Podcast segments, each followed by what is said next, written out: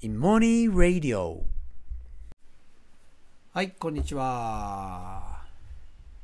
えー、1週間近く空けましたかねイモニー・レディオ。あの久々のイモニー・レディオですけれども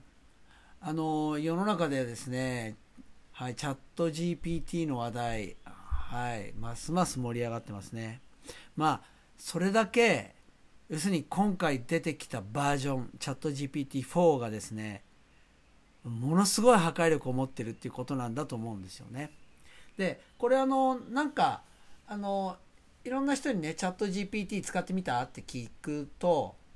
まあ、大体ね聞いて使ったよって言ってる人の聞くとですね無料版なんですよね。でまあでもどうやらこれなんかすごいのってこの無料版じゃなくて有料版の方もうここに来て要するに最新のバージョン4らしいんですよ。で4は有料でしか使えてない。でそれ以前のものっていうのはまあまあまだそんな話題になるほどのものじゃない。でもこの有料でしか今使えないバージョンですね。この4がやたらすごいらしいんですよね。そう。であのー、僕もですねこれ僕はね無料はおろかあ有料はおろか無料も使ってないんですよ。だから僕はそのチャット GPT についてね語ろうとも思わないしあのチャット GPT4 によって、まあ、どんなことができるかみたいなことをですね偉そうに言うつもりもないです、はい、でただまあきっとこういうことなんだろうな話聞く限りね。あのは要はあの人間が今までえー、まあやってきたこと。まあ例えばあるものに対して正解を出すなんてことはもうお茶の子さいさいなんでしょうね。正解を出す。それねそれだけじゃなくて例えばね何かをまとめるとか、うん、要するに何かについてまとめたものを今ここに欲しいとか、ね、あるいは絵とかもねこんな感じの絵をとか。そういうのも描けちゃうみたいですね。あるいは小説をこういうような感じについてこういうテーマでね、小説を書いてとかあるいは今までプログラミングをですねできる人に頼んで作ってもらったいろんなシステムもですねいわゆるうまい質問をすることによってねうまい質問を組み合わせることによって出せちゃう。つまりね人間が今まで一生懸命やってでで出してきた成果物っていうものをもうもっと優秀な形しかももう圧倒的短時間でね、えー、出してくれるものがチャット GPT なんじゃないかなというのはなんともイメージできます。でねまあそうなるといわゆる社会のいろんな構造っていうのは大きく変わるんだろうなっていうのはもうもちろんまあ僕も想像できますしあるいは本当こういう仕事がいらなくなるんじゃないかなみたいなこともですね、まあ、考えるのはまあそれはそうだろうなっていうふうに思います。であのいわゆる教育業界はどうかっていうとですねまあ今戦々恐々としているわけです。はい。であのー、これ変わることは間違いないですよ。変わることっていうかまあ変わらざるを得ない。でっていうのは何かっつったらまさに今言ったチャット GPT 要するに今まで人間が一生懸命時間かけてきて出してきた成果物をチャット GPT がより正確により優れたものをあっという間の時間で出すということでですから困ったもんだってなるわけですよね。ででね今よくその教育業界の中で言われているのがいわゆる危機感持たれているのがこれじゃあ生徒子どもたちはますます自分でやらなくなるじゃないか。どんどん頭悪くなるんじゃないか。ねこれズルしていくらこっちがいい問題出してもズルしてチャット GPT4 にやらせるじゃないか。だって今日勉強って嫌いだろうから。ねそういうふうにあのー、まあ危機感を持っているわけですよ。だから、ね、今何々使用禁止とかいろいろしているわけですよね。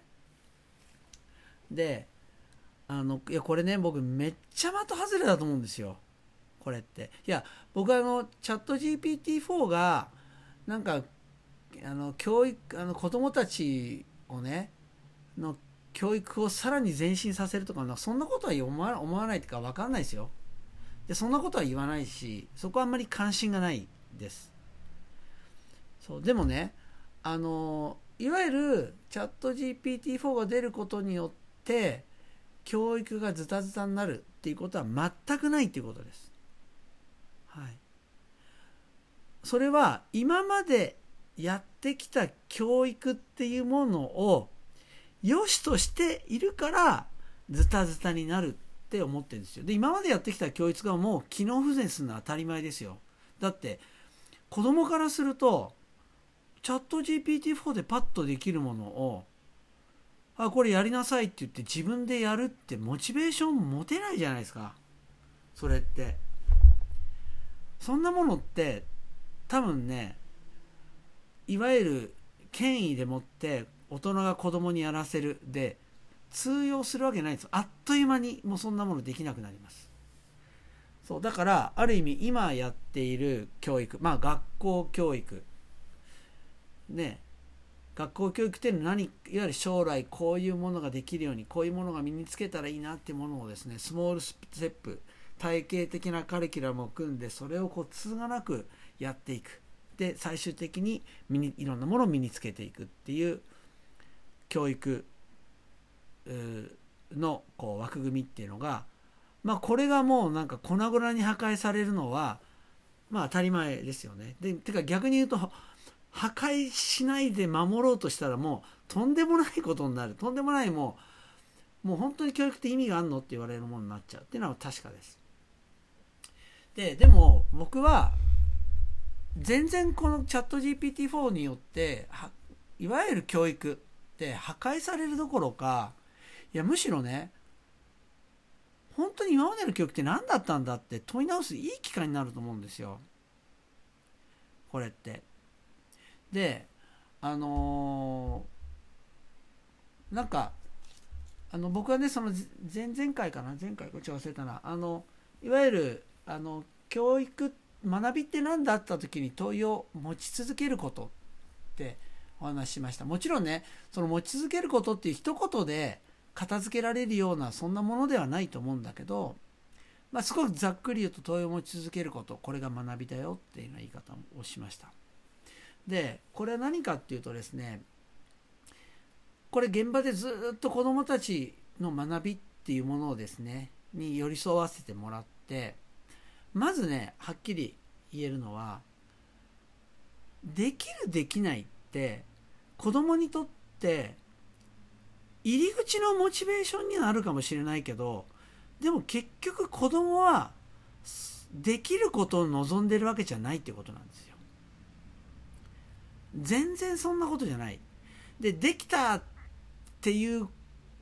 ことがモチベーションになるって初期段階です。入り口です。あとそんなものをモチベーションにはしません。むしろわからないとか、自分本当はこれ分かってないよなとか、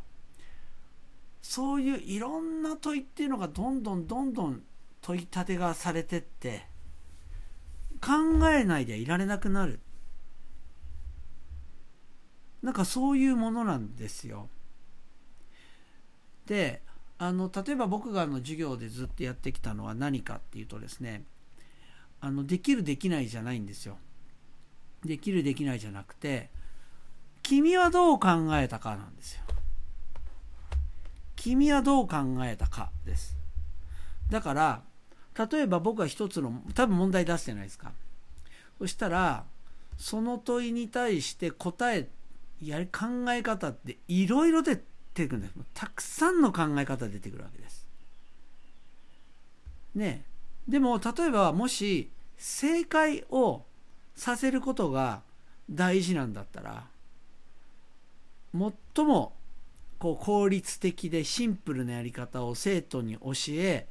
で同じような問題がでできた時にこのやり方ができるといいねって覚えさせる。まあ、身につけさせる。できるようにさ再現できるようにさせるっていうことだと思うんですけどそんなんじゃないんですよ。子供ってもいろんなやり方してくるんです。でしかもそのいろんなやり方してくるって言ったけどそれには正解もあるけど誤答もあるわけです。間違いの。間違い方いろんな間違いをするわけです。でで僕がすることっていうのはその正解正解っていうのをそれぞれまとめてそれを次の授業にみんなで共有するってことです。だから当然僕はみんなの答えを僕は見るわけです。だから生徒からしたらまず自分がやったことこういうふうに考えたんだよっていうのを先生は見てくれているっていうの分かってます。で名前入りで出すのでプリントにまとめるので。先生見たって言って見てないっていうことはないっていうのは分かってるんです。でちゃんと見てくれてる。でしかもそれをみんなで共有しますね。共有することによってまずもちろんねまずね自分がやったやり方に「おおすげえ」とか「え俺もこれ同じ間違いえ俺も同じように考えてる。これ間違いなの?」とか自分のやり方に心を動かしてくれている。っていうのが嬉しいっていうのもあるし逆に他人のやり方に自分の心が動くっていうのがある。わかりますかね？でそれってつまりね何が起こってるかっていうとまずですね自分の考え方っていうのは人にこんなに影響を与えるんだ人の心を動かすんだっていうことですね。自分でよかったと思うと思います。自分が考えるってあこんなに意味があるんだ人の心を動かすんだっていうことを経験するわけです。でもう一つ。あ人全然自分はこんな風な視点で考えることなかったけれどもあこんな風に考える人いるんだな。でも確かにこういう風に考えるとこう見えるんだ。なるほどっていうことですね。うん。なんかそういうようなものっていうのを学びを通して体験するわけです。だから例えば一般にこれに対してはこうこうこういうふうに考えるのが普通だとか。だかそういうことってもちろんねあの大事なんですよ。人はこういうものだこういうふうに考えますとか、まあ、こういうやり方、ね、する方が一般的ですってそういうやり方を学ぶってことは、ま、ねあの、ま、ダメとは言わないけど。でもそれよりも圧倒的に直接あの子はどう考えてこの子はどう考えてしかも自分が考えたことに対してあの子はこう反応してこの子はこう反応してそれが学びの醍醐味なんですよ。そうだからね僕の授業では子どもたちって本当に正解聞こうとしないんですよ。これねあの例えばプロフェッショナルで僕は正解を言わないって言ったじゃないですか。あれ意地悪してるわけでも何ともないんですよ。あのねそもそも僕に正解聞いてこないです。で例えば正解っていうのを誰からも出なかったとするじゃないですか。それは共有できないですよね。正解を。でそしたらじゃあ最終的に僕に聞きたがるかったら聞きたがんないです。なぜかっつったら彼らにとって学びって正解を知ることじゃないんですよ。まさにそのプロセスなんですよ。プロセス。プロセスを踏む。そのプロセスを踏みながら自分を知り他人を知りあるいは自分というものが相手にとってどういうようなものなのかあるいは相手っていうのが自分にとってどういうようなものなのかどういうふうな影響を与えるのかそういうものそういういわゆる人と人との間のつながりっていうものを感じ取ることをするっていうことなんですよねつまり学びってプロセスなんですよでまあ、チャット GPT の話に戻りますが、まあ、チャット GPT って要はね人間がやらなくてもそのいわゆる成果物を出すまでのプロセスを全部引き受けてくれるっていうことなわけです。それがチャット GPT の役割ですよね。プロセスを、えー、引き受けてくれるっていうことです。だからあるいは学びはプロセスだ。できるできないじゃない。プロセスだ。ね、そういうような視点で見ればチャット GPT-4 の出現によってそのプロセスってあの学びって何にも破壊されないわけですむしろむしろですよむしろ結果を出すっていうことを目標にすることによって子どもたち一人一人がいろんなプロセスを踏むっていうことって要は子どもたちが自分なりにプロセス踏むと間違えるじゃないですか。だからやり方を教えるんですよ。今の教育って。やり方を教えて正解させる。それって先生がプロセスの踏み方を教えてその通りやらせる。つまり子どもたちがどういうプロセスを踏もうかというのを奪っているわけです。やってることはチャット GPT-4 と同じなんです。本を読んで答えを知ると同じことなんですよ。でそれをチャット GPT-4 がやってくれる。結果出すのはやってくれるってなったらどうなるかって言ったらプロセスっていうものを踏むっていうことの価値っていうのをこれ再認識できるじゃないですか。てか再認識しなかったら終わりですよね。でももう出現によって再認識せざるを得ないわけです。つまり一人一人がどう考えるのかあるいはどう考えてみたいのかそうですね別にやり方だけじゃないんですある問いをポンと置かれた時にそこでそれに触発されて脱線するつまり別の問いを立てるっていうことって子供めっちゃします。問いまで自分で持つんですよ。それで自分で考えるそれを。でしかもその誰かが脱線して立てた問いをみんなで共有すれば自分で立てた問いを他の人まで考えてくれる。ますますダイナミックになるわけですよね学びがね。でもうそこに目をつけざるを得なくなりますよね。つまり学びの本質から目をそらさそらすということってもうできなくなるんですよ。だそういう意味で僕はこのチャット GPT-4 の出現って教育業界にとってめちゃめちゃ良かったと思うんですよ。でこれでねいわゆるできるできない、ね、それを評価するため、まあ、受験なんてまさにそうですよ。今の受験はできるできないを評価する。ね。でしかもその受験で成果を出さなきゃいけないからそれをさらに丁寧にできるできない